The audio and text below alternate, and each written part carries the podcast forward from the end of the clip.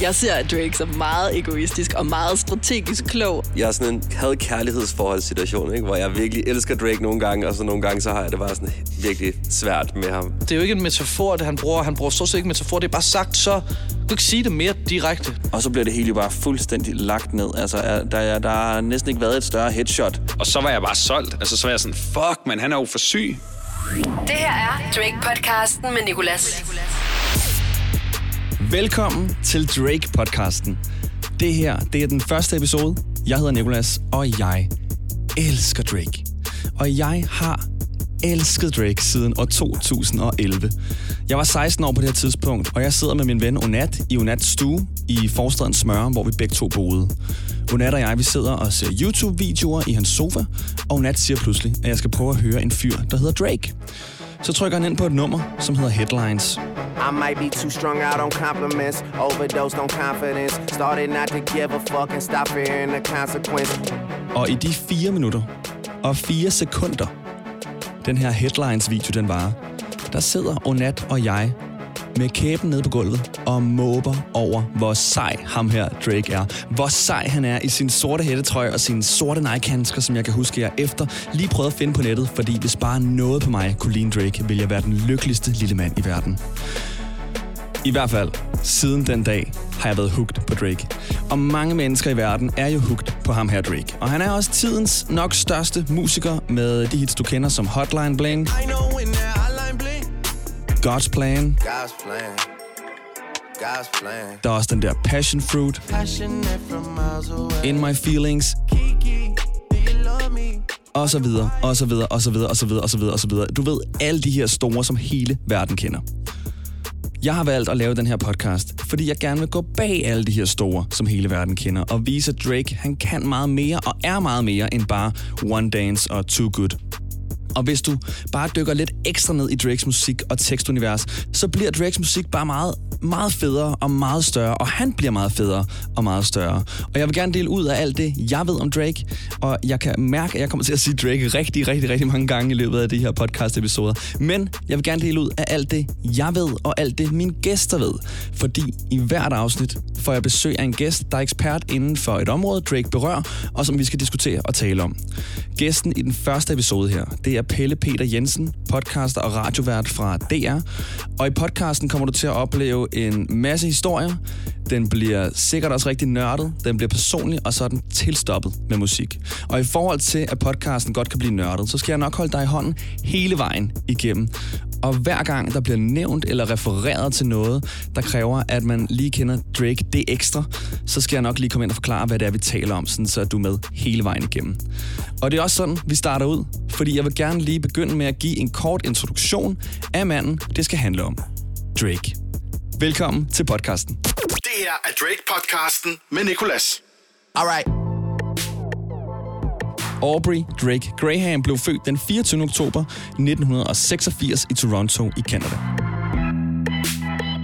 Han blev født ind i en ret musikalsk familie i form af, at hans far, der hedder Dennis Graham, har været trommeslager for rock and roll musikeren Jerry Lee Lewis. En ret vildt navn, lidt svært at sige hurtigt. Jerry Lee Lewis. Og hans onkel har spillet bas for Prince. Drakes mor hedder Sandra, kaldet Sandy Graham, og har arbejdet som engelsklærer og florist. Altså som blomsterhandler. Drakes far, ham her, Dennis Graham, han er African American fra Tennessee i USA, og så er han katolik. Drakes mor er hvid kanadisk jøde, hvilket giver Drake en mixet religiøs og en mixet etnisk baggrund. Da han er fem år gammel, bliver hans forældre skilt. Og Drake og hans mor de bliver boende i Toronto, mens hans far flyttede tilbage til Tennessee, hvor han så lige røg i fængsel på grund af noget rod med nogle stoffer. Og mens faren her han råder rundt med stofferne og fængslet, så bor Drake og hans mor i det fattige nabolag af Toronto. Et nabolag, der hedder Western Road. Men da Drake så er omkring 14 år, der flytter han og hans mor til et lidt pænere sted, der hedder Forest Hills, hvor de så til gengæld må dele hus med en anden familie.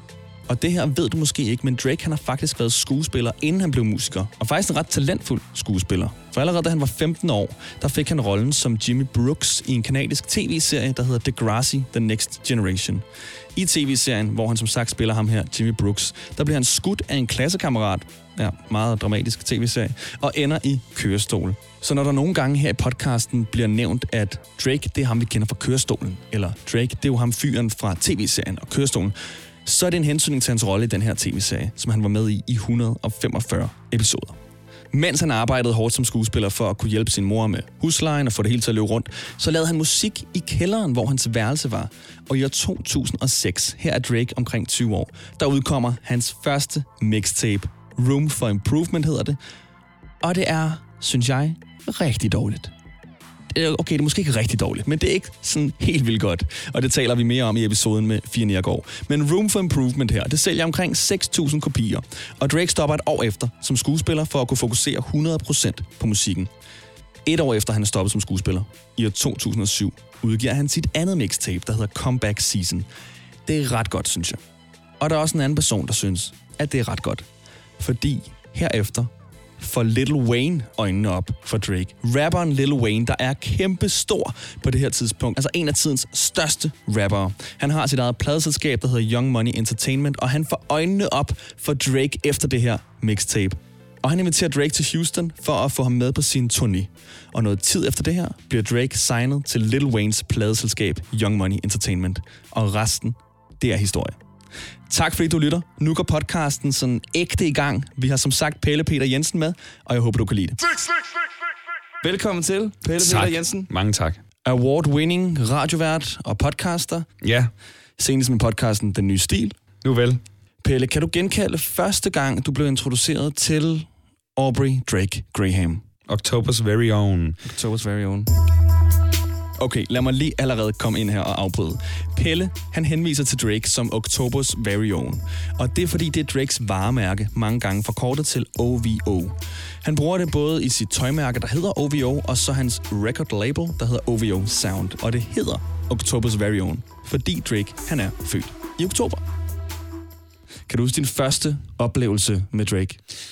Øh, jamen, første gang, jeg ligesom stødte på Drake, det var da Roskilde faktisk offentliggjorde ham for, nu kan jeg ikke huske, hvad år, det har sikkert været i 11 eller 10 eller sådan noget. Og der, øh, der tror jeg, at jeg lidt havde det sådan, når man, han var jo bare sådan en R&B-sanger, og på det tidspunkt, der sagde det mig ikke det helt store. Og så var det faktisk på grund af den offentliggørelse, at jeg tænkte, okay, jeg må hellere lige tjekke, øh, tjekke hans øh, album ud. Og der var hans, øh, hans debutalbum øh, lige landet, og, var jeg, og, hvor- og så gik det jo op for mig, okay, vent lidt, han, han kan både rappe mega fedt. Han er også en ret dygtig sanger, men vigtigst af alt, så var han en, en tekstforfatter, som faktisk ramte mig med nogle sange på en, på en måde, som, øh, som jeg ikke blev blevet ramt af før. Når jeg hørte rap, så hørte jeg det altid som en form for øh, tegneserier, eller Lucky Luke, eller du, i stedet for at tænde for en actionfilm. Øh, selvfølgelig var det også fed musik, men teksterne var meget underholdning for mig. Det var meget øh, at høre nogle mennesker blive skudt på obskure måder, og, og høre nogle tilsvinger på nogle obskure måder. Lige pludselig så var der faktisk en, en rapper her, som jeg både synes lød fedt, men som, øh, men som også talte ind i nogle tanker og nogle følelser, som jeg jo også gik og bare rundt på, hvor jeg, jeg tror, vi er vi er nogenlunde jævnaldrende her. Jeg er vist en måned ældre end ham eller sådan noget. Og det var bare mm, måske en af de første gange, at jeg med en ikke-dansk rapper kunne relatere til det, der blev, blev sunget om, rappet om. Øhm, og så var jeg bare solgt. Altså, så var jeg sådan, fuck, man, han er jo for syg øh, på alle mulige måder. Og derudover øh, var han jo også en, har han også de sange, hvor han dræber de andre rappere. Øhm, og han har også kærlighedssangene til, øh, hvis du har inviteret øh, et menneske, du godt kan lide med hjem. Og sådan. Så, så han havde hele pakken, og så var det noget friskt, noget nyt. Øhm, så så det, er, det, det er min... øh, Det, det er pakken af, af, mm. af den første øh, oplevelse med Drake for mig. Det er nok også derfor, han er blevet så, sådan, så mainstream, fordi han ligesom har ramt flere mennesker, fordi de fleste mennesker sidder ikke i fængsel, mm. og de fleste mennesker bærer rundt på våben i offentligheden. Mm. Øh, så jeg tænker også, at det her med, at han sådan har været rigtig relaterbar for mange mennesker, og for sådan en som mig, som også bare vokser op i en forstad, altså har haft det blødeste, den blødeste opvækst, kommer han med sådan nogle tanker, som du også siger, som man kan relatere til, og faktisk sådan går lidt dybere ned, i stedet for at man bare sådan skal vise, hvor hård man er, og hvor mange øh, damer man laver. Ja, altså bare det øh, Fireworks, som jeg jo selv har, har sådan hed med, som jeg åbner øh, hele det her debutalbum, han, den, der taler han både om en pige, som han havde haft noget et forhold med, men som ikke gik, uden at, det var, uden at hun var en bitch. Han taler om sine forældre, som er blevet skilte. Wow. Altså, mm. du ved, det, det var nyt i rap. Det, det, det var ikke sejt øh, at rappe om, og lige pludselig så havde vi ham her, som, som kunne fortælle om de ting, og hvor, at det, hvor at det jo, så lige så blev han en ven, øh, mere end bare ham der macho-typen, fordi hidtil, der var, de store, der var den største stjerne vel 50 Cent, og, og inden det øh, Biggie og øh, Tupac, øh, Jay-Z. Det var meget sådan noget macho-kultur, som jeg elsker, altså virkelig. Men, men det Drake gjorde, det var bare noget, der var langt mere relaterbart for i hvert fald alle os, som ligesom han selv ikke er opvokset i USA, men han er opvokset i Canada. Ikke? Altså, mm. øh, men vi bærer jo alle sammen, uanset om vi er millionærer, uanset om vi er vokset op i Toronto eller Allinge, som jeg er, eller i Bronx, så går vi jo alle sammen rundt og er ked af, at det gik med en der pigen, eller at vores forældre er skilt, eller hvad det nu kunne være. Og det var han bare vildt god til at sætte ord på. Alle de gæster, vi skal høre her i Drake-podcasten, de har taget nogle sange med fra Drake.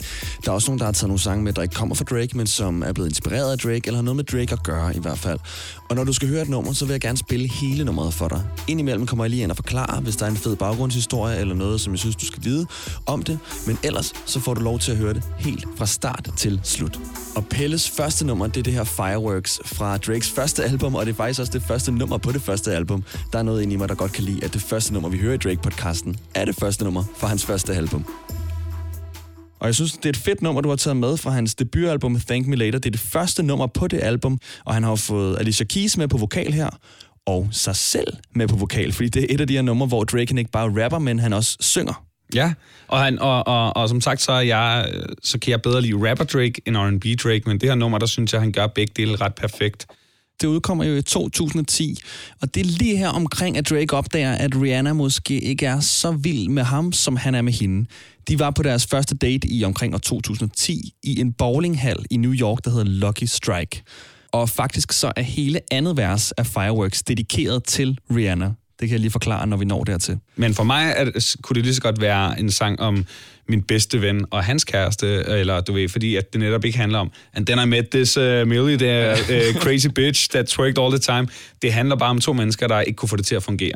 Og han havde jo allerede fået relativt meget succes, inden det her nummer udkom. Og en af mine yndlingsdel af teksten, det er, hvor han selv nævner det. Han siger nemlig, My 15 minutes started an hour ago, som jo er et gammelt citat fra Andy Warhol, der sagde, at alle mennesker har 15 minutes of fame, altså 15 minutter, hvor de er kendte, hvor hele verden kigger på dem. Og de 15 minutter har så bare snarere varet en time for Drake. Money just changed everything. I wonder how life without it would go. From the concrete, who knew that a flower would grow? Looking down from the top and it's crowded below. My 15 minutes started an hour ago. Truth over fame, you know I respect the blatant shit. When I hear him talking, I just don't know what to make of it. Hate is so familiar to me, I'm slowly embracing it. Doesn't come natural, bear with me, it could take a bit. Yeah, and my dreams are who I'm racing with, but you can see I'm pacing it so that I'm always chasing it. Wayne put me right here, that's who I get the paper with. I hope my success never alters our relationship. Yeah, this life is something I would die for. October's on, but it's looking like July 4. I just wish they let you try it first. This time I'm really going off. Fireworks. Today it begins. I've missed them before, but won't miss them again. I keep having the same and I think that I just realized what it means. All I see is fireworks. Og nu kan du måske huske, at jeg har sagt, at hele det her andet vers i Fireworks er dedikeret til Rihanna, og at deres første date foregik i en bowlinghal, der hedder Lucky Strike. Prøv at høre i fjerde sætning, når Drake han synger, Who could have predicted Lucky Strike would have you stuck with me? Altså at Drake han stadig tænker tilbage på den gang, de mødtes i Lucky Strike. I'm just such a gentleman, you should give it up for me. Look at how I'm placing all my napkins and my cutlery. I could tell it wasn't love, I just thought you fuck with me. Who could have predicted Lucky Strike with how you stuck with me? Damn, I kept my wits about me luckily. What happened between us that night? It always seems to trouble me. Now all of a sudden these gossip rags wanna cover me, and you making it seem like it happened that way because of me. But I was curious, and I never forget it, baby. What an experience. You could have been the one, but it wasn't that serious. There was smoke in the air before, that was me clearing it. That felt good. All in all, I learned a lesson from it, though. You never see it coming, you just get to see it go.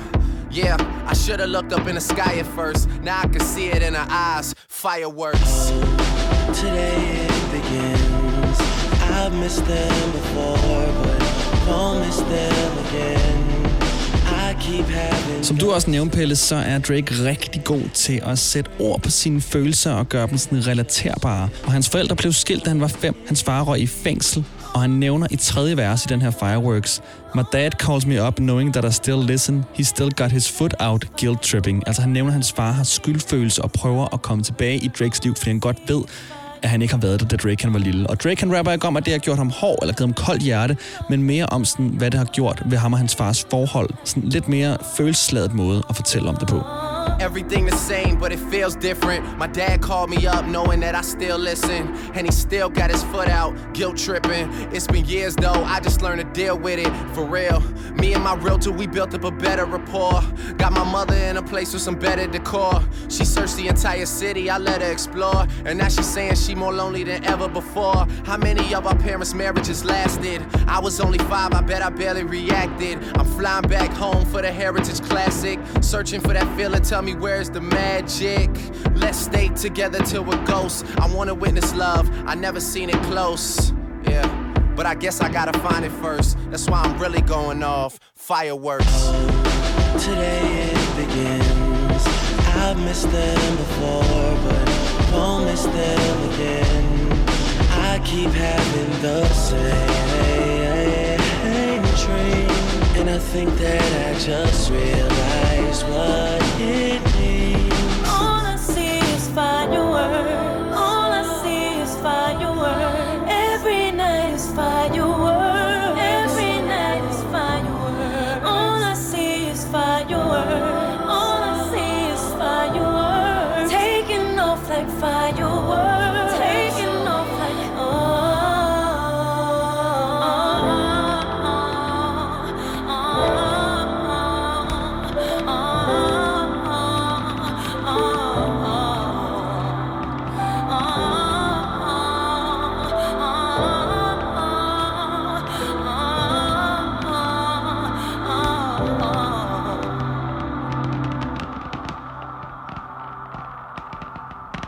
Det er det her med, at han bruger fireworks som en ret fin metafor for både ham, der nu er ved at tage afsked med hele den del af sit liv, øh, som er normale. Du ved, Aubrey, øh, altså, nu, nu, nu er det som om, man kan se, okay, nu, går jeg, nu skal jeg ud og være rapstjerne. Så det er lidt ham, der slutter fred med hans civile liv inden alt det her. Og now I'm really going off fireworks. Mm. Og så siger det også alt om den måde, man rappede på dengang. Det var jo det her hashtag-rap, hvor du sagde noget, og så hashtag fireworks, eller du, øh, øh, at, at, man, at man sagde noget, øh, ja netop, nu, nu eksploderer jeg, fireworks. Ja. Øh, og, og, så på den måde er det også et ret fint tidsbillede af, et flow, som han gjorde kæmpestort, og en måde at rap på, han gjorde kæmpestort. Øh, og så er det jo en, en meget fin sød metafor. Pelle, er der noget, som du ikke kan lide ved Drake?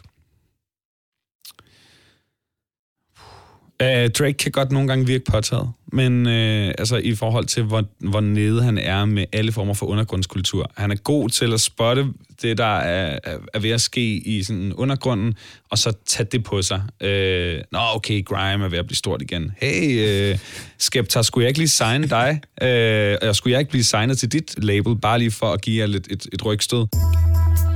Skepta, han er en stor britisk rapper, som rapper det, der hedder grime. Det er kæmpestort i England. Det er super hårdt, men det er faktisk ret nice, synes jeg.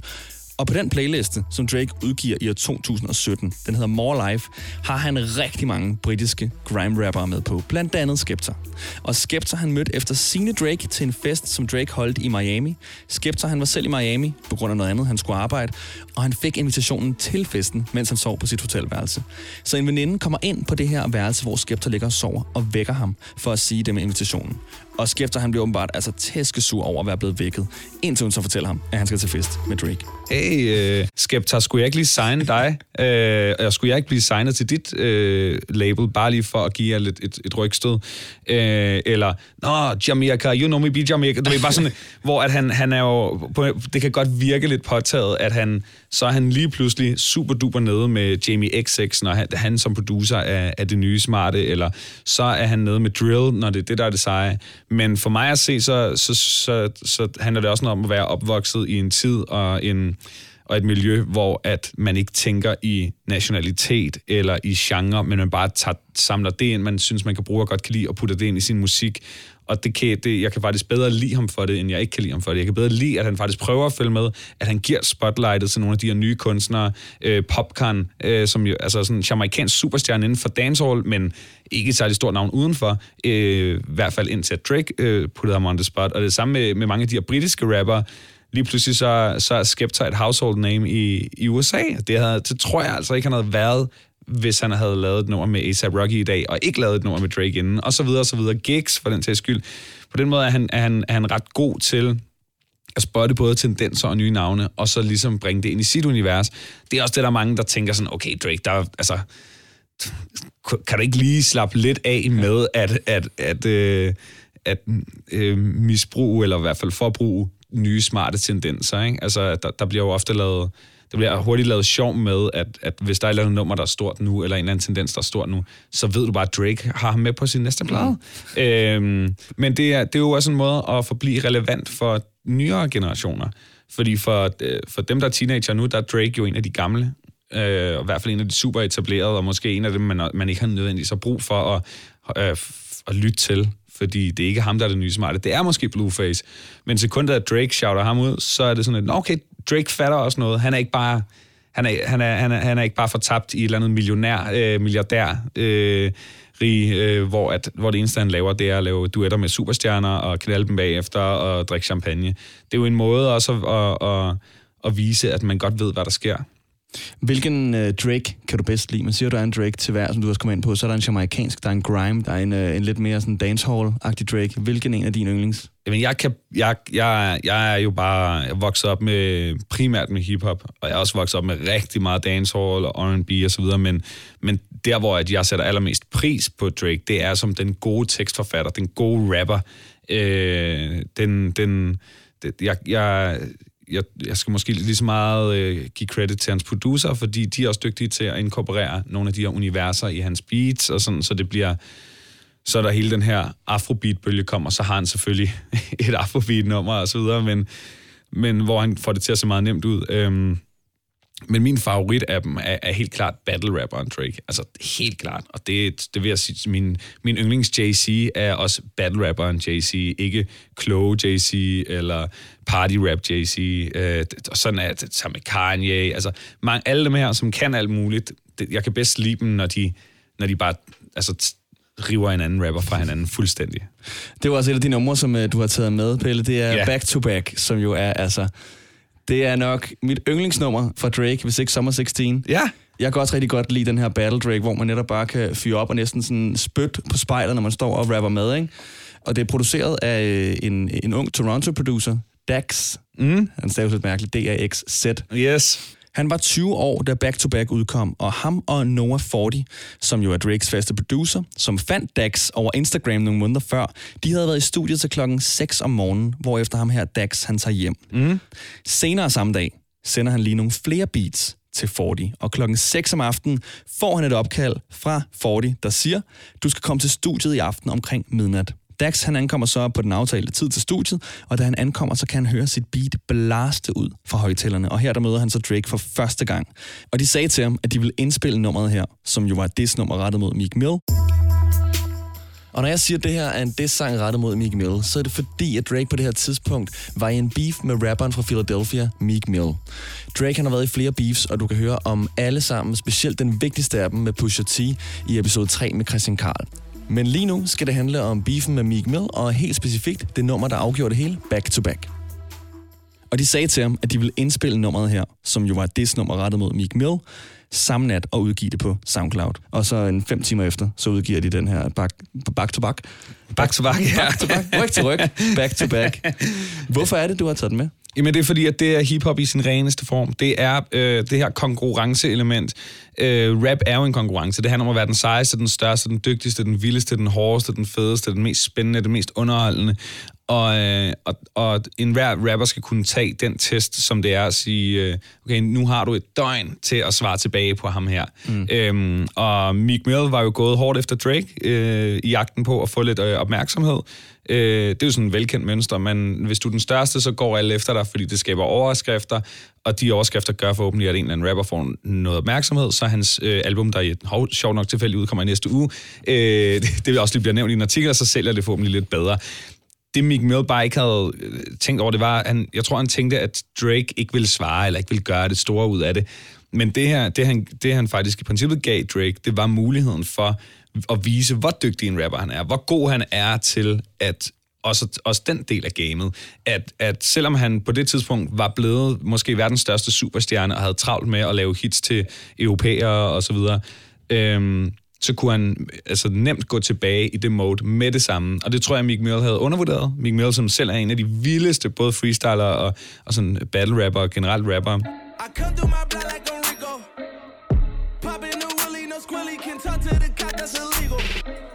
Som jeg er kæmpe fan af. Men der, der skede han altså i nælderne. Og det gav bare, det gav, ham, det gav Drake muligheden for at virkelig shine, fordi Meek Mill svinede øh, øh, Drake til. Og det, det gjorde bare, at Drake sådan, var sådan, okay, tak for muligheden. Nu nakker jeg dig. Og det gjorde han, og der var så mange ting, han kunne tage fat i. Øh, på det tidspunkt var Meek Mill sammen med Nicki Minaj, som jo tidligere både lidt har flirtet med Drake, men de var også, kom også ud af samme rap crew. Så der var nogle ting, øh, øh, der, var, der, der var en masse ting med, hvor, øh, altså, hvor, hvor lidt Meek Mill i princippet har solgt i forhold til Drake. Det kunne han lege med. Han kunne, altså, der var så mange ting med det der med, at, at Meek Mill, som egentlig gik fra at være en af de der gaderapper, en af de hårde rapper, han var gået efter Drake på Twitter. Ikke Mm. engang på en sang, han ikke engang det sammen på et track. Han havde tweetet til ham, så, hvor han, han sagde det der, trigger fingers turn to Twitter fingers. Um, you getting bodied by singing. Hvor han siger til ham, "Nå, men prøv, du sidder jo bare, du gik fra at skyde med pistoler til at sidde og skyde efter mig på Twitter, og nu dræber jeg dig, selvom jeg er en R&B-rapper. altså, hvad, hvor svag er du? Mm. Jeg, som en R&B-rapper, er bedre end dig til det game, du burde være kongen af. Hvem er du? Hvad vil du? Hvad laver du? Øh, og det var bare så fedt. Øh, også fordi, at ofte, når de her drenge, de battler, så er det ofte, så battler de om at være den største R&B-sanger, eller den hårdeste rapper, eller sådan noget. Her der var det en gaderapper, der gik efter en, en R&B-rapper, og det var R&B-rapperen, der, var, der tog den hårdest. Mm. Øh, og det elsker jeg. Og, der, og det, er, når man, hvis man bare lige hører nummeret, så, og, og, og man tænker, at, øh, og man ikke forstår referencerne, eller ved, hvad, hvad linjerne betyder eller refererer til, så tror jeg, det er et super kedeligt nummer. Mm. Øh, fordi det er vidderligt bare øh, rap og et, og et sådan nogenlunde beat, men jeg vil anbefale alle at gå ind på, det kunne være Genius, som er sådan en hjemmeside, hvor at man hvor at de øh, ligesom oversætter alle referencer, skriver, siger, hvor, hvorfor siger han det? Nå, men det, så kan du klikke på et markeret ord, øh, og så fortæller, så står der ligesom, det betyder det her, det her betyder det her, det betyder det her. Og så kan man virkelig gå på skattejagt i de referencer og i de disses, der ligger i, øh, i, øh, i det her nummer. Og der er, der er tusind historier i hver eneste sætning. Og det, det er jo det, der er så smukt ved rap, det er det her med, at du kan sige mange flere ting med én sætning, end, end, øh, end det, du lige hører. Der er dobbeltsydninger, der er metaforer, der er referencer. Og det, det, på det her nummer, der beviser Drake, at det mestrer han til fulde. Og som kæmpe, kæmpe rap-fan, så er det, øh, så er det virkelig sådan kronen på værket af, at han, at, at han beviser godt, at han er en dygtig rapper. Også bare selv i hans øh, cover til den her back-to-back, mm. der har han øh, haft så meget overskud, at han lige har valgt et billede fra en øh, baseballkamp fra, hvad var det, 1993, hvor uh, Toronto, de slog Philadelphia, hvor Meek Mill er fra. Og de, fik... Og de slog dem vist nok sådan noget otte gange ja. Ja. i, løbet af det år, back to back. Back to altså, back. Som jo betyder i træk. De vandt alle back-to-back titles, eller de vandt titlesne back-to-back. Ja, det er... Nå, men, og, og på den måde var der, og det, og det er lige præcis det, jeg mener med, at i rap, der kan en sætning betyde tusind ting, så et cover er ikke bare et cover. Et cover kan analyseres på tusind måder, og de bedste rapper, det er dem, der kan skrive en sætning, som ikke bare er den sætning, du lige hører, men som refererer ting, øh, som betyder noget andet. Og det er jo også derfor, jeg tror, at rap er, kan være lidt svært nogle gange at komme ind i, eller forstå fascinationen af, fordi man siger de ikke bare en masse ord, og så er, det, er der nogle trommer. Og jo, jo, helt, helt sikkert, det gør de. Men hvis du gør dig selv den tjeneste og graver bare et spadestik dybere i, hvad de siger, hvorfor de siger det, og hvad det egentlig betyder, det her slang, eller hvad det er, så er det bare en skattekiste. Og der er sådan en, en guldkiste rundt om hvert hjørne, af, af, når man lytter til de gode rappere. Men ved du hvad? Nu sagde Pelle jo godt nok, at man burde gå ind på Genius og læse lyrics og finde ud af, hvad meningen bag alt det her Drake rapper er. Men det behøver du slet ikke. Fordi jeg tænker, vi gør det i fællesskab. Jeg vil gennemgå nummeret for dig. Fordi det her øh, nummer, det er så ikonisk, og det viser bare, hvor sindssyg Drake han er til at skrive vers og til at få referencer puttet ind i sætninger, der også kan have dobbeltbetydninger og sætninger, der bare rammer altså så hårdt. Så nu er der ved at spille nummeret. Stop den. Forklar, hvad den pågældende sætning betyder, hvad det er, Drake kan referere til. Det er ikke hele tiden, jeg vil stoppe den, men der, hvor det er vigtigt. Og så efterfølgende vil jeg spille nummeret for dig. Oh man, Uden at afbryde. Oh man, oh man. Jeg lover dig, at sangen bliver så meget federe. Du kommer til at føle, at du er med i sådan en lille klub, der kender sandheden. Hvad det er, Drake han egentlig mener. Yeah, I learned the game from William Wesley. You can never check me. William Wesley, han er en af de mest succesfulde forretningsmænd i sportsverdenen, specielt inden for basketball, som øh, Drake han er stor fan af. Back to back for the niggas that didn't get the message. Back to back like I'm on the cover of Lethal Weapon. Lethal Weapon, som Drake han siger her, det er en reference til filmen Lethal Weapon 3, hvor Mel Gibson og Danny Glover, de står ryg mod ryg på filmcoveret som to agenter. Lidt ligesom i Mr. and Mrs. Smith, hvis du har set den. Altså, de står ryg mod ryg, back to back. Back to back like I'm Jordan 96, 97. Whoa. Og Jordan, det er som Michael Jordan her, han vandt både mesterskabet i 96 og i 97. Derfor siger han back to back like I'm Jordan 96, 97. Very important and very pretentious. When I look back, I might be mad that I gave this attention. When I look back, I might be mad that I gave this attention. Og det er fordi, i et gammelt Drake-nummer fra 2010, der hedder Successful, der rapper Drake, Diss me, and you will never hear a reply for it. Altså han siger, hvis du disser mig, så kommer jeg aldrig nogensinde til at svare dig. Jeg kommer ikke til at så gå ind i den her. Altså jeg kommer ikke til at så gå ind i skænderiet. Og det holder han jo så ikke rigtigt her, eftersom det her jo er et diss track. Og Drake mener, at han nok kommer til at se tilbage på den her beef om nogle år engang, eller når han er blevet klogere, og tænke, at det var dumt, at han gik ind i den. Yeah, but it's heavy on my conscience. Yeah, and fuck you left the boy no options. I wanna see my niggas go insane. You gon' make me step out of my fucking frame. Gon' make me buy bottles for Charlemagne. Okay, den her den er lidt kryptisk. Han siger, you gonna make me buy bottles for Charlemagne. Og Charlemagne, han er en radiovært på et morgenshow, der hedder The Breakfast Club i USA. Og Charlemagne, han er en Drake-hater. Altså, han kan ikke lide Drake. Til gengæld er han også en stor hater af den rivaliserende radiostation, der hedder Hot 97. Og Hot 97 har supportet Meek Mill under den her beef. Og Charlemagne har dermed hatet meget på Meek Mill, fordi Hot 97, som han hader, supporter ham. Og en fjendes fjende er jo en ven, så derfor så sender Drake Charlemagne seks flasker Dom Perignon, som sådan, hey, nu er vi jo sammen, fordi vi begge to hader på Meek Mill og Hot 97. You gon' make me go out of my fucking way. I waited four days, nigga, where y'all at? Drake han siger, I waited four days, fordi fire dage inden det her nummer Back to Back udkom, der udgav han det første diss track i den her beef her, som hedder Charged Up. Det har Meek Mill ikke svaret på, og nu er Drake altså blevet træt af at vente, så nu udgiver han det her fire dage efter. I drove here in a rave playing AR app. I drove here in a Wraith playing AR app.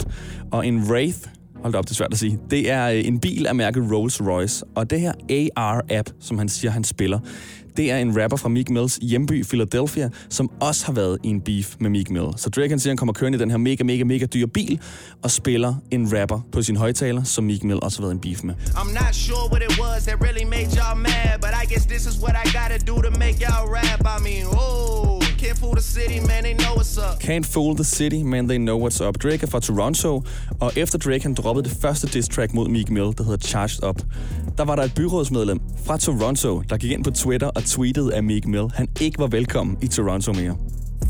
Second floor, Tootsie's getting shoulder rubs. This for y'all to think that I don't write enough. They just mad cause I got the Midas touch. This is for you all who think that I don't write enough. They just mad cause I got the Midas touch.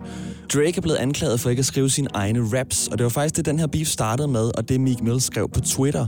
Og til dem siger Drake, de er bare sure, fordi han har the Midas touch. Og Midas, eller Midas, som han hedder på dansk, han var en græsk konge, som gjorde en tjeneste for en gud, og til gengæld fik et golden touch, der gjorde, at alt han rørte ved, blev til guld. Og det golden touch, mener Drake så, han har, at alt han rører ved, alt han skriver, det bliver simpelthen til guld og til hits. Gør du så næsten også. You love it and you gotta get a world tour. Is that a world tour or your girl's tour? Is that a world tour og your girls tour? Meek Mill var på det her tidspunkt på turné med sin kæreste Nicki Minaj, men han var med som supporting act. Altså folk kom jo egentlig for at se hende, og så var det hende, der havde taget ham med. Og det er en af de vildeste sætninger fra det her nummer, som er blevet sådan helt ikonisk også hos publikum. You love it and you gotta get a world tour. Gotta be a thug for her. That ain't what she meant when she told you to open up more. Yeah, trigger fingers turn to Twitter fingers. Yeah. Trigger Fingers turn to Twitter Fingers. Meek Mill er en ret hård rapper, og han har formodentlig før i tiden holdt en pistol og trykket på en trigger. Derfor øh, siger Drake Trigger Fingers. Men hele den her beef startede med, at Meek Mill han skrev på Twitter, så derfor er Meek Mills Trigger Fingers blevet til Twitter Fingers. You getting body by a singing nigga. I'm not the type of nigga that the type of niggas. And shout to all my boss, bitches, wife and niggas. Shout out to all my boss bitches, wife and N-words. Det her det er et shout-out til Nicki Minaj, der er meget større end Meek Mill, sin kæreste, som hun har med på sin turné, husker du nok. Meek Mill han er på det her tidspunkt 3 millioner dollars værd, cirka, mens Nicki Minaj er omkring 50 millioner dollars værd. Derfor siger Drake her, at Nicki Minaj hun er altså bossen i det her forhold. Make sure you hit with the prenup. Then tell that I did another one, I did another one. You still ain't did shit about the other one. Got the drink in me going back to back. Yeah, going back to back. I got the drink in me going back to back. Yeah, I'm going back to back. I don't wanna hear about the Sava again. Not even when she tell them that they better as friends. Not even when she tell him that they better as friends. Den her er måske lidt ond, men her der siger Drake, at han ikke vil høre om det her mere. Heller ikke, når hun, det vil sige Nicki Minaj, fortæller ham, det vil sige Meek Mill, at de er bedre som venner. Her der forudser Drake altså, at hun en dag vil slå op med Meek Mill. Og skæbnen vil da også, at Nicki Minaj i år 2017 slår op med Meek Mill. Not even when you're saying Drizzy, tell him again. I've been putting on the show, it was a sellout event. Oh, you need better seating. I didn't want to do it, gave me every reason. The point I'm trying to make is I don't ever need him. Seen what you do for fame or what you do for freedom. Seen what you do for fame, what would you do for freedom? Meek Mill har været i fængsel to gange, og Drake han mener, at Meek Mill han gør alt det her. Han har startet hele den her beef for at få fame, altså for at komme i rampelys og for at blive sat i forbindelse med Drake. Og dermed gør Meek Mill tydeligvis mere, ifølge Drake, for at få fame, end for at beholde sin frihed. Please check them for a wire or an earpiece. Check them for a wire or a earpiece. Og Drake han siger her, at hvis de skal anklage ham for noget, blandt andet for ikke at skrive sin egen raps og dermed have en ghostwriter, så bør de også have beviser. Altså derfor bør de have optagerudstyr på sig. Wire, en ledning eller earpiece, altså sådan en lille dut i øret. Bluetooth-agtig ting. Please, please do not let these niggas nail me, please. Think before you come for the great one, please. Who's a real nigga and who ain't one, please. Somebody stop me. I'm talking bossy and Guanajuasi. I got the fest in five days and it's my shit. I Got The Fest in Five Days. Hvert år afholder Drake det, han kalder for en OVO-fest, som er en festival, hvor han hiver en masse artister på scenen, både kendte og ukendte. Og sådan en festival afholdt han altså fem dage efter det her nummer blev udgivet. Og til den her festival, der optræder Drake selv med det her nummer back-to-back, og publikum går amok. Altså har du tid en dag, så gå ind på YouTube og se den optræden. Bare søg på Drake OVO Fest back-to-back. Soon as a nigga hit the stage, they gon' they gon' ask if I can play the shit back to back. Yeah, they want it back to back. They gon' ask if I can play the shit back to back. I took a break from views, now it's back to that, nigga. I took a break from views, now it's back to that. Mens Drake har gang i den her beef her, og mens han bruger tid på at lave den her diss-sang, så er han ved at skrive sit nye album, der hedder Views, som udkom i år 2017. Og det mener Drake så, det er træls, altså, at han skal bruge tid på at så lægge Views til side. Lige ordne den her med Meek Mill. Nu kan han altså komme tilbage til at arbejde på Views. Ja, det var noget af en portion. Jeg håber ikke, at du synes, det var træls, at øh, der var så mange forklaringer, og jeg håber, du bare kan huske nogle af dem. Her der får du det fulde nummer, uden afbrydelser, back to back af Drake. Oh man. Oh man, oh man. Not again. Yeah, I learned the game from William Wesley. You can never check me. Back to back for the niggas that didn't get the message. Back to back like I'm on the cover of Lethal Weapon. Back to back like I'm Jordan 96, 97. Whoa, very important and very pretentious. When I look back, I might be mad that I gave this attention. Yeah, but it's weighing heavy on my conscience. Yeah, and fuck you left the boy no options. I wanna see my niggas go insane. You gon' step out of my fucking frame. You gon' make me buy bottles for Charlemagne. You gon' make me go out of my fucking way. I waited four days, nigga, where y'all at? I drove here in a rave playing AR ab. I'm not sure what it was that really made y'all mad, but I guess this is what I gotta do to make y'all rap. I mean, oh, can't fool the city, man, they know what's up. Second floor, Tootsie's getting shoulder rubs. This for y'all to think that I don't write enough. They just mad cause I got the Midas touch. You love her, then you gotta get a world tour. Is that a world tour or your girl's tour? I know that you gotta be a thug for her. This ain't what she meant when she told you to open up more. Yeah, trigger fingers turn to Twitter fingers. Yeah, you getting body by a singing nigga. I'm not the type of nigga that a type of niggas. And shout to all my boss bitches, wife and niggas. Make sure you hit them with the prenup. Then tell that man to ease up. I did another one, I did another one. You still ain't did shit about the other one. Got the drink in me going back to back. Yeah, going back to back. I got the drink in me going back to back. Yeah, I'm going back to back. I don't wanna hear about the Saba again. Not even when she tell them that they better as friends. Not even when you're saying Drizzy, tell them again. I've been putting on the show, it was a sellout event. Oh, you need better seating. I didn't wanna do it, gave me every reason. The point I'm trying to make is I don't ever need them. Seen what you do for fame or what you do for freedom, please. Check them for a while oh, or an earpiece, please. Please do not let these niggas nail me, please. Think before you come for the great one, please. Who's a real nigga and who ain't one, please. Somebody stop me. I'm talking Ballsy and Guanawasi. I got the fest in five days and it's my shit. Soon as a nigga hit the stage, they gon' they gon' ask if I can play the shit back to back. Yeah, they want it back to back. They gon' ask if I can play the shit back to back. I took a break from views, now it's back to that nigga. Nicolas giver dig Drake-podcasten. Er der mm. nogle danske rappere, som du mener sådan, har trukket øh, inspiration fra Drake? Helt sikkert. Ja, hele verden har. Men et meget godt eksempel er jo, at Ukendt Kunstners allerførste plade hed Hælervare, øh, fordi de var sådan, jamen vi har stjålet det hele for Drake. Hele vores stil har vi stjålet for Drake. Det, var- det var de helt ærlige omkring, og der er købet et, et remix af The Motto. Now she want a photo. You already know though. You only live once. That's the motto, nigga. YOLO. Jeg gør det hver dag, hver dag, hver dag Med mit eget særpræg Ja, du hørte hvad jeg sagde Hver dag, hver dag Så når dagen den er om Vil du stadig kunne forstå hvad jeg sagde Ikke det mere, hvad så? Bum Og, og, og det er sådan måske det mest direkte eksempel på, at de har inspireret nogen. For der kom jo lige pludselig en, en gruppe, som både kunne fagne det her øh, gaderap, men som også kunne synge og, og, og skrive øh, sørgelige kærlighedssange øh, og lave anthems til klubben. Og det, der var Drake måske en af de første, øh, der, der kunne det hele, u- og ikke var bange for at gøre det hele, for der sikkert har været andre før ham, der godt kunne. Jeg tror, Outkast har jo også altid gjort alle mulige ting, både rappet og... Drake er rigtig inspireret af Andre Ja. 3000, 3000 i hvert fald. Det giver total mening. Øhm, men, men han er ligesom den første, der har gjort det i det format, og gjort det for vores generation også. Ikke? Øh, vist også, det kan man godt. Øh, jeg kan sagtens være troværdig som gaderapper, og også knust mit hjerte herover. Som om gangster ikke får knust deres hjerter. Kom nu. Øh, altså på den der måde. Og der, der synes jeg, at ukendt kunstner øh, ikke bare kopierede ham. Jeg synes, de gjorde det totalt til deres eget. Jeg synes, de er langt bedre produceret end mange af Drakes ting. Man, på, altså, Jens Ola er jo et monster, og jeg synes, Hans Philip... Øhm, øh, Hans Philip er, er, er så er virkelig et godt eksempel på, at du kan gøre det der, øh, uden at lyde som en kopi, fordi du er ikke i tvivl om, at Hans Philip ikke bare sidder og skriver rim af. Du ved godt, at når Hans han skriver noget, uanset om det handler om at være på klubben, eller handler om at være en fed rapper, eller handler om at få knust sit hjerte og være ked af det, så er det Hans selv, der taler. Øh, men, men Drake viste måske bare lidt øh, skabelonen, sådan at, at sådan her kan du godt skabe et univers.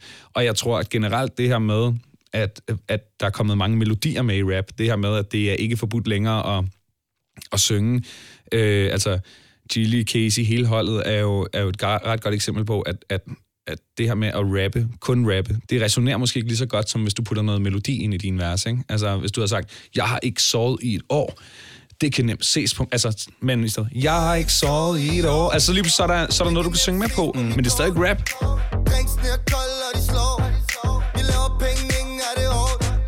Og det, og det tror jeg, at Drake har været selvfølgelig langt fra den første, der gjorde, men han er måske den, den, den, der gjorde det bedst, og gjorde det for vores generation på det helt rigtige tidspunkt. Ikke?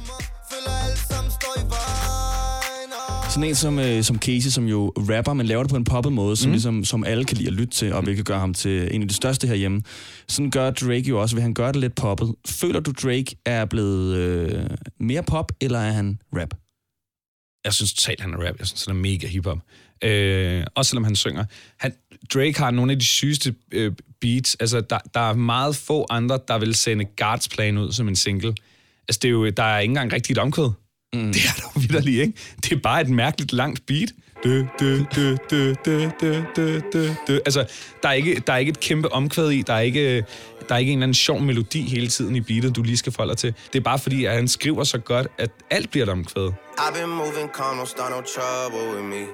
Trying to keep it peaceful is a struggle for me. Don't pull up at 6 a.m. to cuddle with me. Hey.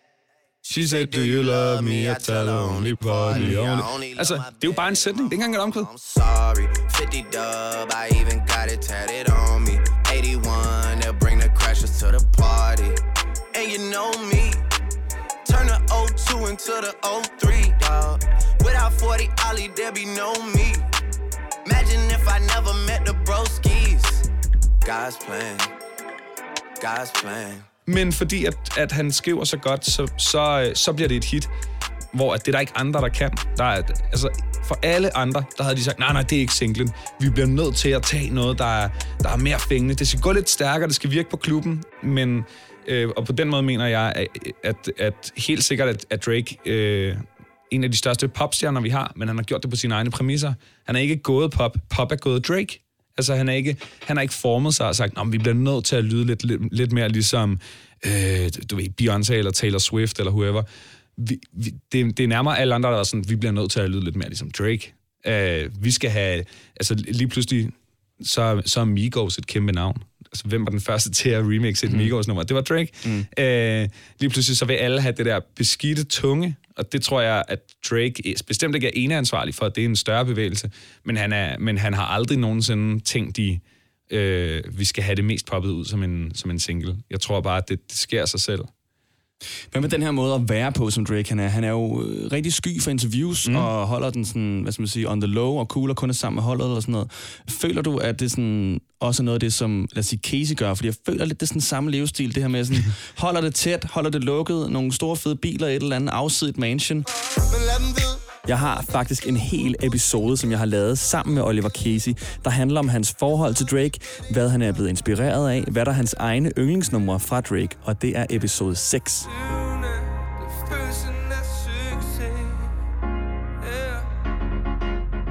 og så sådan, lever den her lidt sådan seje livsstil. Holder det lidt øh, cool og uopnåeligt? Jeg tror, jeg tror det gælder for alle mulige. Øh, nu taler vi selvfølgelig om Drake, men jeg tror, at når du når til et vist punkt i din karriere, hvor at du har givet så mange interviews, og du har spillet så mange koncerter, du har stået så meget til rådighed for at kæmpe dig op til der, hvor du er i dag, så til sidst, så, øhm, så når du ikke længere behøver det, når du ikke længere har brug for at gå ud og give interviews, som Drake jo ikke har, for, for at et nummer skal gå nummer et, når du ikke længere er afhængig af at tage ud og, og, øh, og tale med 700 radiostationer og, og, og hvad ved jeg, øhm, så holder du også bare lidt fri og, og hænger ud med dine venner. Jeg tror ikke, det er sådan en bevidst øh, kæmpe strategi om, at nu vil vi ikke tale med nogen. Det, der er helt sikkert blevet tænkt nogle sange omkring det, men jeg tror lige så meget, det handler om, at, at han gerne vil have det godt, og han har nået en alder også, hvor at han ikke kan arbejde på den måde hele tiden, og, øhm, og så er han selvfølgelig nået en størrelse, hvor at, at det, det, han skal, det er at udgive god musik, fordi han har en mål, eller han har sine fans, de skal nok høre det. Han behøver ikke gå ud og give øh, et interview for, at sangen bliver spillet i radioen.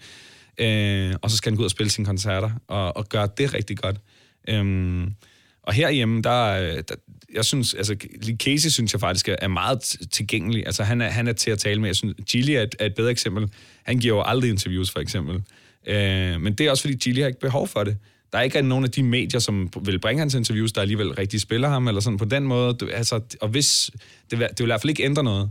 Der er ikke nogen, der begynder at spille ham, hvis han begynder at tale med folk. Øh, på, på, på den måde. Øh, og jeg tror, han har det bedst med bare at, at hygge sig, at lave sin musik og passe sig selv og sine drenge. Øh, det er jo noget, Jay-Z har gjort i mange år også. Ikke? Altså, han, altså, han, han, giver, han taler jo aldrig med nogen. Og jeg tror, det eneste interview, han har givet de sidste fem år, eller sådan noget, det har været til David Lettermans Netflix-serie nu mm. her. Ikke? Øhm, fordi det, det har han ikke brug for. Du husker nok, jeg fortalte, at Drakes varemærke var OVO, Octobers Very Own. Og Drake har faktisk sit eget tøjmærke, der hedder OVO. Jeg har blandt andet en del tøj med det, og mistede for nylig en kasket, som jeg havde meget kær for OVO. Jeg cyklede ned ad Peter Fabers gade ind i byen, og øh, bag mig kører en bil, som så begynder at dytte. Og jeg forstår ikke, hvorfor bilen dytter af mig, fordi jeg kører ikke særlig dårligt. Og så indser jeg så, da jeg er kommet hjem, at det nok er, fordi jeg har tabt min hat. Ja, det skal vi ikke tale mere om. Tilbage til podcasten. Er Danmark for småt til, at man som rapper eller kunstner kan sådan gå andre veje og lave sådan et større brand omkring sig? Altså vil sådan en som Casey kunne gå ud og ligesom lave en tøjbutik, hvor du kunne købe hans tøj? Ja, det tror jeg godt. Jeg synes, øh, øh, øh hvad det hedder, det har han jo faktisk allerede gjort. Øh, han, han har solgt det sådan en limited udgave af, en, af både en hoodie og, noget, og nogle andre ting. Jeg tror ikke, at du kan nødvendigvis... Jeg ved ikke, om du kan gøre det på et niveau, hvor du kan leve af et marked kun i Danmark. Så skal du i hvert fald sørge for, at dit brand bliver større end din rap-karriere. Lidt ligesom Kanye har gjort med Yeezys. Altså, alt fra bedstemøder til børn går jo i Yeezys nu, uanset om de ved, at det er Kanye, der står bag det. Altså ham, rapperen de tænker bare, om det er de der nye smarte sko. Ikke? Øhm, og det er jo egentlig den største succes. Hvis du kan lave et produkt, der er større end, dit, end dig selv. Ikke? Mm. At, at, at, lave et brand, der er, altså, ligesom Jordans, Jordans sko. Der er med mange, der går i Jordans, som ikke kan fortælle dig, hvad for et øh, hold Michael Jordan spillede øh, basketball for, men de ved, at man gerne gå i hans sko, fordi hey, det, det er de der sko. Øhm, så jeg, jeg tror godt, man vil kunne gøre det herhjemme, men, men det kræver, at du måske lidt mere adskiller det fra din person, og bare gør det til et, et fedt brand, fordi den dag, du er kikset, eller du er blevet for gammel til at være det nye smarte, så skal dit brand stadig kunne være sejt. Ikke? Øh, så hvis det er for tæt connected med, med dig som person og din rap-karriere, så betyder det også, at tøjmærket går dårligt den dag, du ikke længere laver hits, og den dag kommer for alle. Drake podcasten. Pelle, mm. Peter Jensen, har du nogensinde mødt Drake? Nej, det har jeg desværre ikke. Øh, det nærmeste... Jeg kan huske, Peter øh, Faltoff var til fest med ham en gang, øh, da han spillede i Danmark for noget tid siden, mange år siden, øh, hvor at... Øh, hvor nogle af hans veninder var blevet kaldt ind på et hotel, øh, for lige at at der, de vil, drengene vil gerne feste. Drakes hold vil gerne feste, og så ringer man jo lidt rundt. Øh, hvem har I lyst til at komme? Og så havde... Det var før Drake var sådan gigantisk gigastor. Jeg tror, han spillede Forum mm, af første gang, så det har sikkert været sådan noget 12-13. Og øhm, så havde de inviteret Peter med, fordi han havde nogle veninder, der skulle derind, og så sad han der lidt, og jeg tror bare, det blev sådan en hej, hej. øh, jeg ved, han var til noget efterfest på, en, øh, på KB3 en gang, hvor han sad hele aften og, og hyggede, og hvis også... Øh, der var enkelte, han hyggede mere med end andre. Nogle lokale søde piger, øh, ingen nævnt, ingen glemt. Så ved jeg, at han, øh, da han spillede her med, med The Weeknd i 14-15 et eller andet, i, også i Forum, der var der en natklub inde i byen, der havde booket The Weeknd til efterfest. Det var jo også før The Weeknd var det her monster-ikon, som han er blevet. I'm a motherfucking.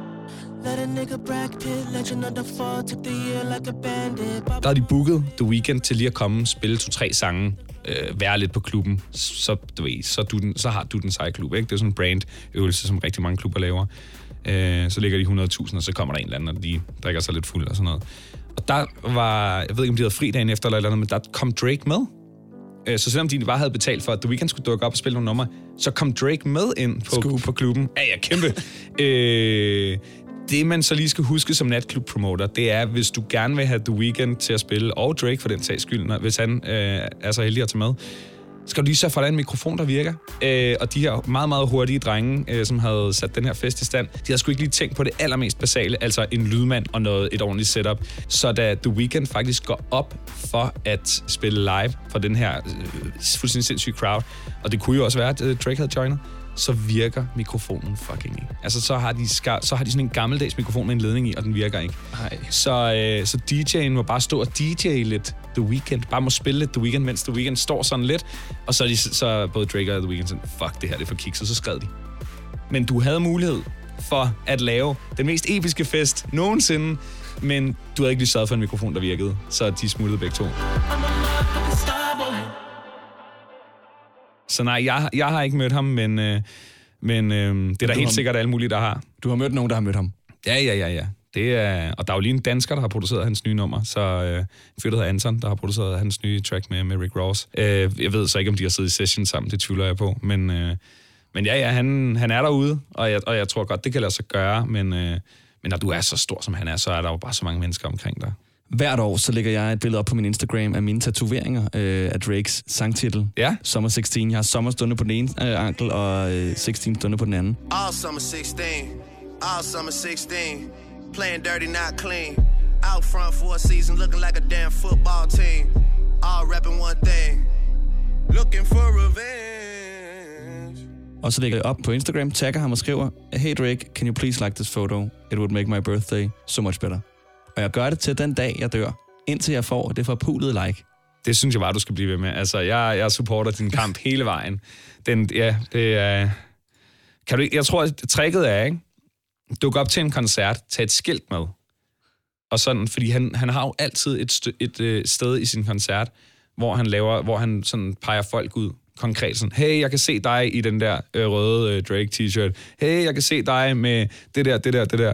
Der det, jeg tror, det er der, man skal tage et skilt med, sådan, så han siger, hey, jeg kan se dig med øh, Summer 16-tatoveringen. Øh, tusind tak for the support, I love you, hvad han nu plejer at sige. Altså, det er jo det er federe end et like, er det ikke? Det må det være. Så skal jeg bare have en til at filme the whole session Ja, ja. overhovedet. Pelle, vi skal lige hurtigt omkring øh, det sidste nummer, du har taget med. Started mm. from the bottom. Ja, og men det er jo Anthem. Det er jo sådan et nummer, som... Det er jo sådan et nummer, jeg har tænkt... Altså, det vil jeg gerne have spillet som en begravelse. altså, og det er også meget Been down uh, in the bottom. ja, jeg started from the bottom, now we here. Altså, det er, det er jo sådan et, øh, det er sådan et nummer, som, som øh, hvis man kan forstå engelsk, så kan du forstå, hvad det her nummer handler om. Det er et nummer, der handler om at fejre, det er et nummer om at om at øh, kæmpe, og så er det uanset, om du har kæmpet dig fra at være millionær til at være milliardær, eller om du har kæmpet fra at arbejde i Netto til at arbejde i brusen. Det er ligesom et, et nummer, der handler om, at, at fuck, hvor er det fedt, lad os fejre de her, øh, de her bedrifter, vi har, vi har begået. Fordi alle har kæmpet for noget, alle har opnået noget. Det kan alle relatere til. Og, og så synes og så beatet, synes jeg, er et af de koldeste beats i verdenshistorien. Det er så simpelt, det er så så øh, primitivt på en eller anden måde, men, der, men, men en rapper skal også altid have plads til ligesom at levere sine ord på. Og jeg synes, rytmikken i måden, Drake gør det her på, øh, at han har, det er fuldstændig samme melodi, han rapper på, som hans omkvæd. Det betyder, at hele nummeret bliver et omkvæd. Det, det, det, det, det, det, det. Det er, den, det er vidderligt den melodi, der er i, i hele omkvædet. Det betyder, at, øh, det betyder at, at hele sangen bare bliver en lang fest. Og så de ting, han siger, er bare altså, geniale. Jeg kan, jeg, jeg kan relatere til det hele, også selvom jeg, at jeg ikke har særlig mange guldkæder, eller at jeg øh, bliver nødt til at bruge en walkie-talkie for, for, for at få øh, fat i noget at drikke, eller hvad, det, hvad han ellers siger, obskure ting. Øh, og så elsker jeg musikvideoen, som man bare kan sige, det er bare ham og hans venner, som han har kendt siden han- de gik i børnehaveklasse. Og de, nu er de bare sammen og, og har det for vildt og, og fejrer. Og, øh, altså, det, energien i det her nummer, det kan, det kan gøre en hver dårlig dag god, og en hver god dag endnu bedre. Jeg elsker det. Altså, det er så mega fedt. Og, og igen, altså, Drake har jo aldrig været helt på the bottom. Men det er jeg ligeglad med, fordi for, det, for mig er det en metafor for, for det sted, du startede, om det så var i erhvervspraktik, og nu er du direktør, eller altså, hvad det nu end er. Øh, om du, altså, det, kan være, det kunne være øh, temasangen for et hvert øh, fodboldhold. Alle kan relatere til det her, og jeg synes bare, det er perfekt eksekveret, fordi der er helt sikkert også lavet tusind sange, der handler om det her, men Drake han har lavet den bedste. Start it. Started from the bottom, now we're here. Started from the bottom, now my whole team fucking here. Started from the bottom, now we're here. Started from the bottom, now the whole team here. Nigga, started from the bottom, now we here. Started from the bottom, now my whole team here. Nigga, started from the bottom, now we here. Started from the bottom, now the whole team fucking here. I done kept it real from the jump. Living at my mama house, we'd argue every month, nigga. I was trying to get it on my own.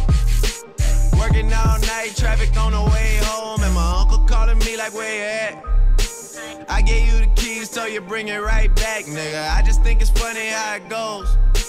Now I'm on the road, half a million for a show, and we started from the bottom, now we're here. Started from the bottom, now my whole team fucking here. Started from the bottom, now we're here.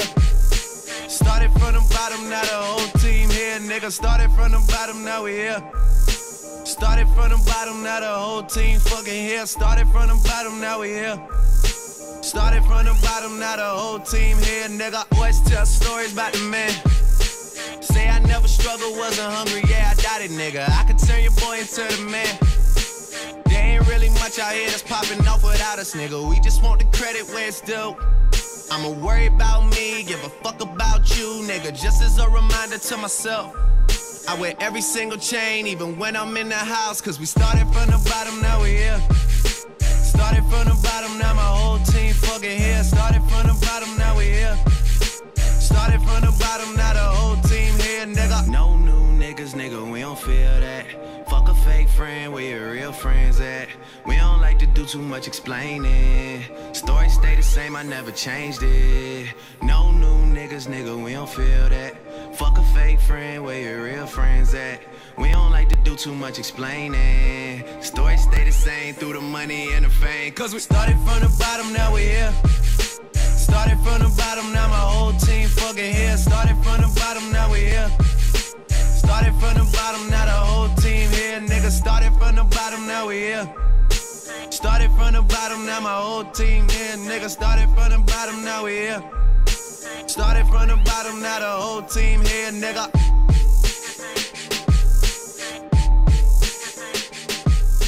Future, han har jo forklaret, at, øh, at Drake han sad i studie med Future, og så hørte han Future sige Start It From The Bottom, fordi han var ved at indspille Chosen One. Ja. Og det var så her, hvor Drake han så hørte forkert, og hørte ham sige Start It From The Bottom. Ah. Det skulle åbenbart være der, titlen kommer fra. Det er sjovt. Altså, jeg, så vidt jeg kunne forstå, så er det vist nok ment som et uh, remix til det nummer, der hedder No New Friends. Det er derfor, han har det der C-stykke, uh, hvor han siger, No New... Real friends. Ja. Øh, og så udvikler det sig bare til at blive til Started From The Bottom, og jeg kan langt bedre lide det her, end jeg kan lide No New Friends. Der er bare en helt anden fremdrift og motor, og... Altså, jeg kan høre beatet bare. Jeg kan bare høre beatet. Jeg har beatet. Øh, jeg kan sagtens høre det, og ikke andet, og bare få det for sygt. Fordi det er så... Øh, der, er en, der er en bounce i det beat, som er fuldstændig sindssygt. Øh, ja, så, og så er det jo bare Drake. Der, det er rapper Drake, når han rapper. Øh, det elsker jeg. Pelle, tusind tak, for du kom. Jeg synes, man skal gå ind og høre øh, det, som du har lavet. Din nye stil, det hele. Sovsen, som nu er blevet overtaget. Du har givet den videre. Ja, jeg har simpelthen ikke tid. Og øh, Pelle, nu er din taxa kommet. Fantastisk. Tak for det. Drake podcasten. Her slutter første episode af Drake-podcasten, men nummer to ligger allerede klar til dig. Den er med Fien Nergård, som er vært på hiphop-programmet Sovsen på B3, og den handler om Drake og hans indflydelse på unge rappere, og hvordan Drake har lidt en lang finger nogle gange, når det kommer til at stjæle nye trends og gøre dem til sin egen. Jeg ser Drake som meget egoistisk og meget strategisk klog, og det er han altså som sagt både på øh, måden, han øh, tager nye artister ind og, og, og skaber nye trends, men også på måden, han sådan, skriver sine tekster for eksempel. Altså der er rigtig meget af det, hvor man bare tænker, okay, det her det er en perfekt Instagram-caption. Jeg håber, du kunne lide det, og øh, tak fordi du brugte tid på det. Drake podcasten med Nicolas. Hent flere episoder på radioplay.dk.